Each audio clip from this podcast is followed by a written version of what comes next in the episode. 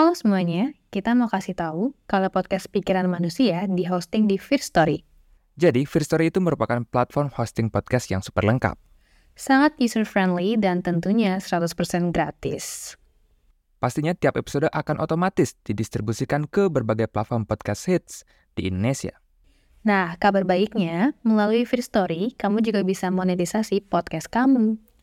Jadi tunggu apa lagi? Raih potensi maksimal podcastmu menggunakan tools dari platform hosting terbaik untuk podcaster.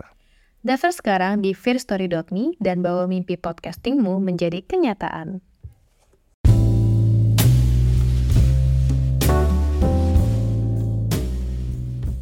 Balik lagi di podcast Pikiran Manusia. Halo semuanya, gimana kabarnya nih? Semoga baik-baik saja ya semuanya. Dan supporter untuk minggu ini ada Bos Tang lagi nih. Keren banget sih, parah. Tiga kali berturut-turut coy, selalu dukung kita. Thank you so much ya.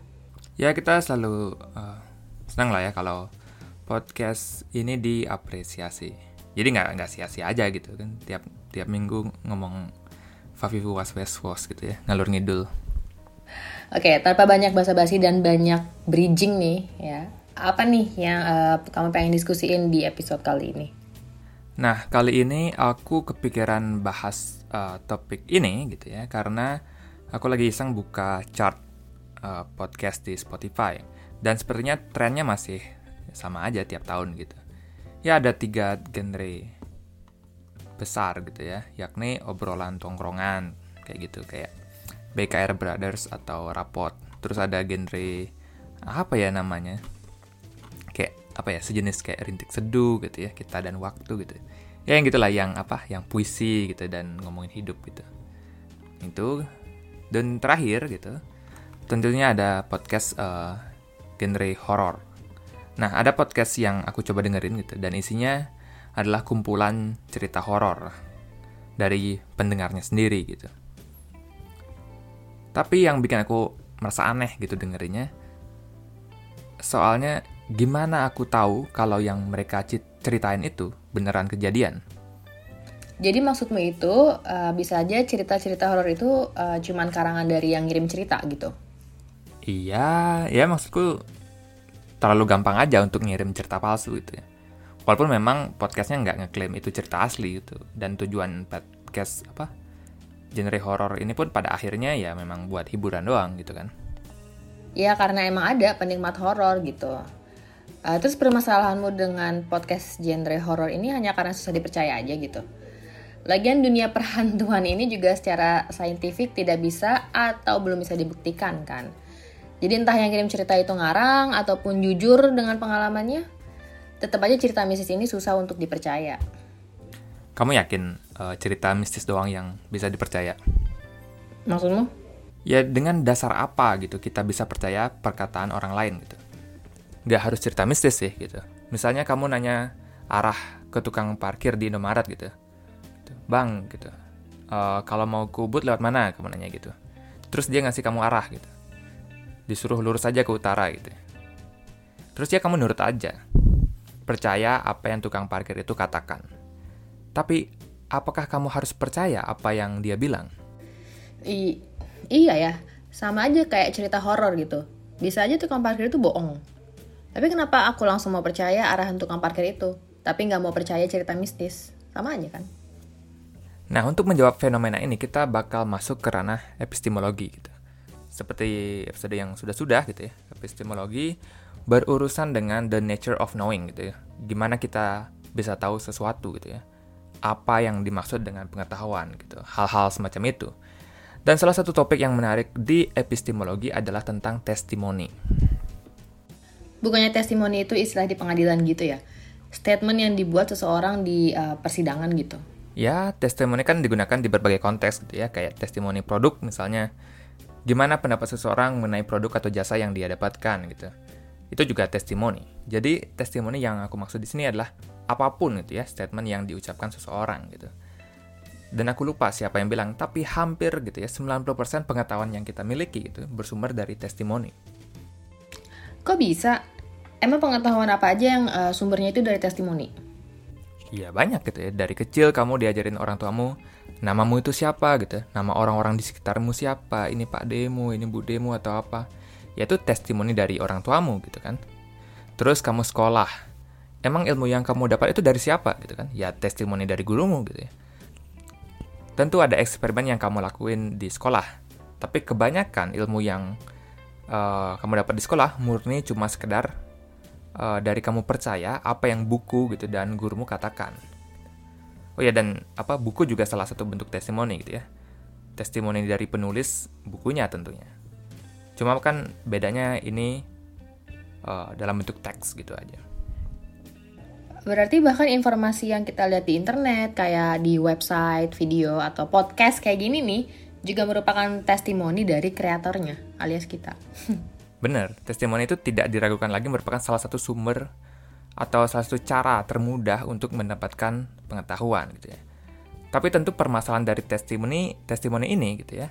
Ya kayak cerita mistis tadi bagaimana kita membuktikan kalau apa yang diomongin seseorang itu benar? Gitu. Apakah testimoni itu sendiri dapat dijustifikasi, atau apakah justifikasi testimoni bisa dipecah lagi menjadi hal-hal yang lebih kecil gitu? Hah? Gimana? Gimana gimana maksudnya? gimana ya jelasinnya? Uh, aku rasa kita harus mundur sedikit. Kita perlu belajar dulu apa itu pengetahuan gitu ya. Aku harusnya jelasin ini di awal sih, tapi ah, ya udahlah ya. Jadi analisa klasik pengetahuan atau formula pengetahuan uh, yakni knowledge gitu ya sama dengan JTB gitu ya. JTB atau justified true belief. Jadi ketika kamu punya kepercayaan yang benar dan terjustifikasi berarti kamu bisa dibilang punya pengetahuan. Kenapa harus tiga komponen ini yang membuat kita punya pengetahuan? Nah, biar jelas gitu ya. Kita uh, bahas satu-satu gitu ya. Berawal dari kamu punya belief, kamu percaya akan sesuatu. Apakah itu bisa disebut pengetahuan? Uh, enggak deh kayaknya. Karena aku aku bisa aja percaya kalau misalnya klub sepak bola A nih bakal menang. Tapi belum tentu klub A menang kan.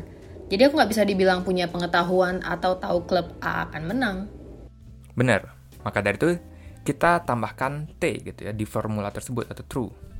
Berarti belief doang nggak cukup gitu ya. Harus benar atau sesuai kenyataan. Sekarang kita punya jadinya true belief gitu ya. Kamu percaya kalau klub sepak bola A menang dan ternyata faktanya memang klub sepak bola A yang menang. Berarti kalau gitu aku udah bisa dibilang punya pengetahuan dong. Antara apa yang aku percaya nih dengan uh, realitasnya itu cocok. Terus kenapa ada J di rumus pengetahuan? Nah, true belief, walaupun terdengar cukup mewakili apa yang kita anggap pengetahuan, ternyata belum memuaskan. Bayangin gini, klub sepak bola A dan B akan bertanding malam ini gitu kan. Dan kamu bilang kalau kamu tahu klub A yang menang. Dan setelah pertandingan selesai, klub A yang memang menang gitu. Bisa nggak kamu bilang kamu punya pengetahuan uh, kalau klub A yang menang? Uh, enggak dong kalau gitu. Karena kamu kan cuma nebak doang nih. Kamu dengan gampang salah juga bisa. Dan klub B yang menang gitu. Nah, maka dari itu gitu ya, justifikasi pengetahuan itu penting gitu ya. Kenapa kamu bilang kalau kamu tahu klub A yang menang gitu ya? Misalnya kita bikin justifikasinya kalau uh, bahwa uh, kenapa kamu yakin A menang karena kamu udah atur, kamu udah sogok gitu ya. Klub B biar ngalah. Kalau kayak gitu uh, kasusnya, kamu punya cukup alasan atau justifikasi kenapa kamu bisa disebut punya pengetahuan klub A akan menang.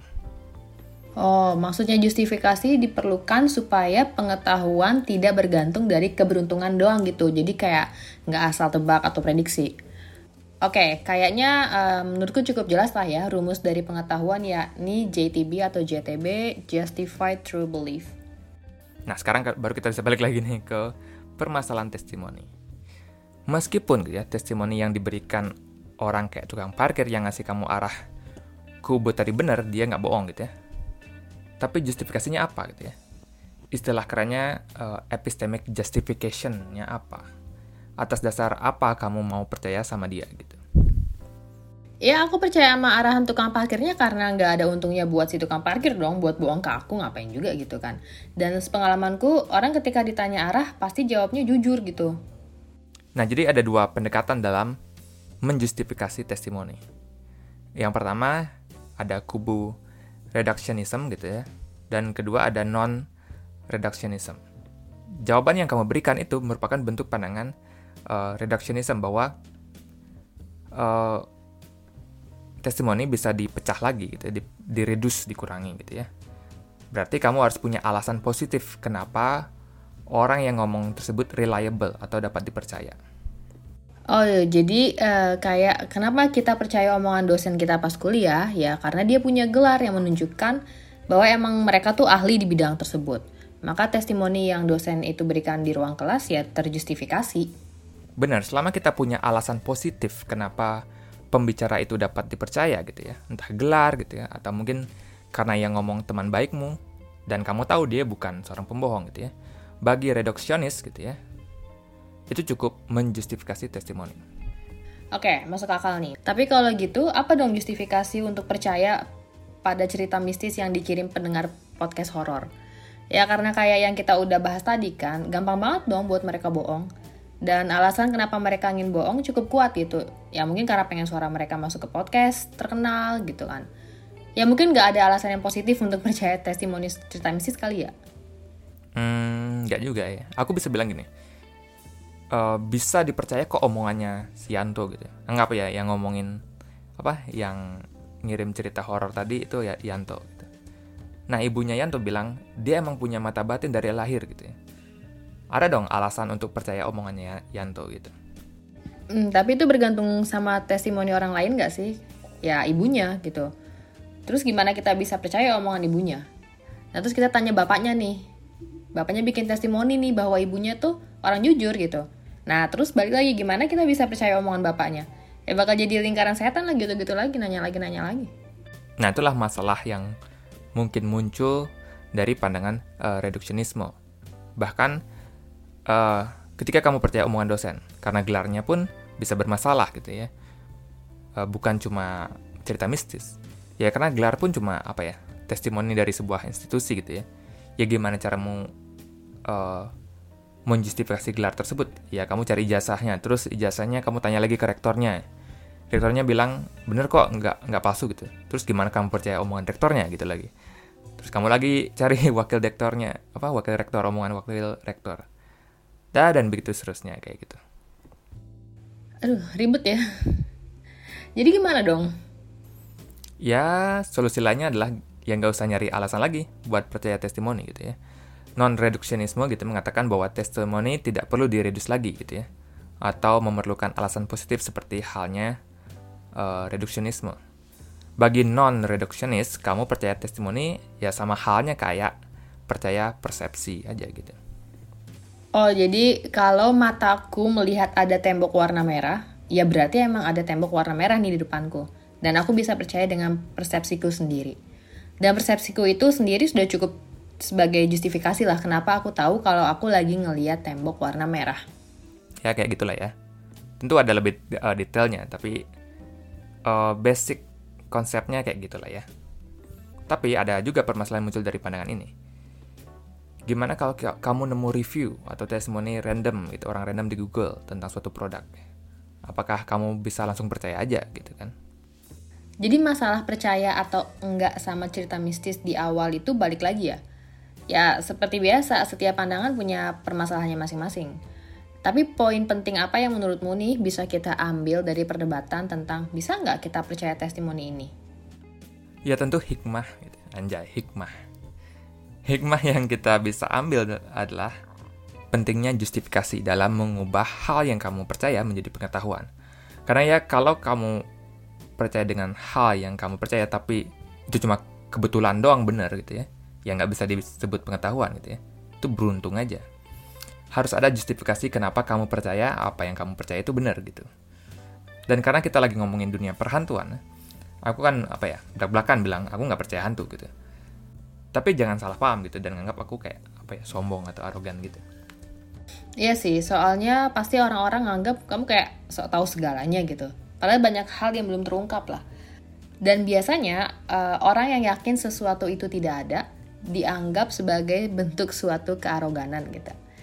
Tapi apa pembelaanmu nih? Kenapa bagimu kamu yang nggak percaya hantu bukan merupakan bentuk kesombonganmu? Nah, seperti yang udah aku bahas, untuk bisa dibilang aku tahu akan sesuatu, rumusnya itu kan JTB, Justified True Belief.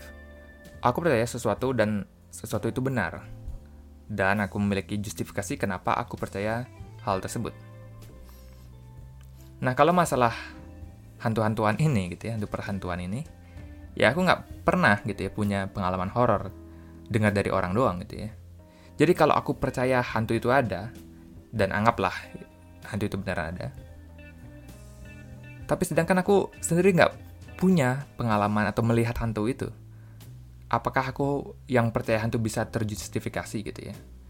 Ya enggak dong gitu ya. Malah menurutku aku sombong untuk percaya hantu tapi nggak pernah ngalamin atau ngeliat sendiri gitu. Aneh aja gitu ya. Jadi kamu mengakui kalau kamu nggak percaya hantu karena nggak punya justifikasinya gitu. Malah sebenarnya uh, itu adalah bentuk kerendahan hati untuk mengakui hal yang kamu nggak tahu gitu. Bukan sebaliknya. Pede banget bilang hantu itu nggak ada gitu. Padahal kamu sendiri nggak punya pengalaman akan dunia perhantuan dan persetanan tersebut ya kan aku selalu bilang gitu ya mengakui ketidaktahuan itu juga virtue gitu ya apa nilai-nilai yang bagus kayak gitu. Tapi kan kamu bisa aja bilang aku nggak tahu hantu itu ada atau enggak tapi kan kamu bilang hantu itu nggak ada gitu. Beda dong makna kedua kalimat itu bilang nggak ada dan nggak tahu kan beda. Ya selain uh, karena nggak punya pengalaman sendiri dan uh, testimoni orang-orang mengenai cerita hantu itu tidak bisa dijadikan justifikasi ya tentu aku punya alasan sendiri gitu ya. Kenapa bilang hantu nggak ada? Soalnya aku aku lebih ke nggak paham gitu poin hantu itu apa gitu. Maksudku apa ya mereka ada tapi cuma tugasnya geser-geser kursi doang gitu jatuhin gelas gitu ya niup-niup teli, apa telingamu gitu. Kasihan aja gitu ya. Maksudnya apakah tujuan hidupnya itu mungkin bukan hidup ya.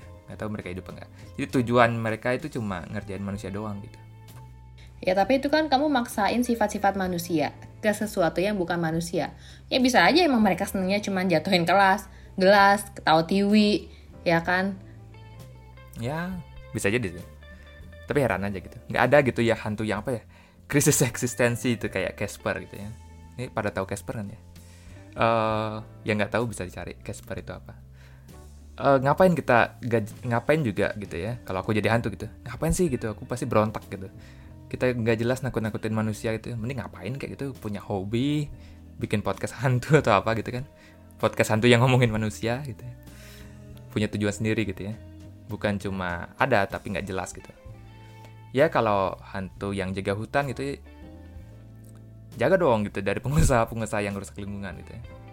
Ya tapi nggak tahu juga sih. Aku bukan expert hantu jadi nggak terlalu ngerti juga jalan pikiran hantu itu gitu ya atau setan itu Nah, tapi selain itu juga aku punya alasan lain, yakni uh, dalam apa ya? Percaya akan suatu hal, aku merujuk pada uh, Bayesian reasoning gitu ya, atau penalaran penalaran Bayesian. Nah, apa itu? Ya, kapan-kapan aja. Sekarang cukup tentang testimoni dulu. Oke, berarti itu ya untuk episode kali ini tentang testimoni dan pentingnya justifikasi kenapa kita percaya sesuatu.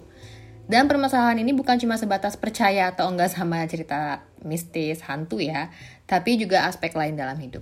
Ya kalau kita sakit, kita lebih punya justifikasi untuk percaya omongan dukun atau uh, dokter gitu. Kalau kita punya uang nganggur banyak, lebih punya percaya omongannya ahli di investasi atau orang yang ngaku bisa melipat gandakan uang. Nah gitu. Ya tapi sedihnya di Indonesia masih banyak ya percaya ke dukun-dukun. Atau mungkin aku perlu bilang oknum dukun gitu ya biar nggak dituntut asosiasi dukun. Ya begitulah. Thank you udah mau dengerin. Seperti biasa, bisa banget komen di Feed Story, Noise, atau komen di Saberia. Gimana menurutmu tentang episode kali ini? Apakah kita bisa percaya dengan testimoni? Oh ya, dan jangan lupa follow di Spotify ya. Disuruh ngomong gitu sih. Katanya sih bisa bikin nambah pendengar. Nggak tahu sih benar apa enggak. Bye. Kalau kamu mau percaya aja gitu disuruh. Uh, bye. bye.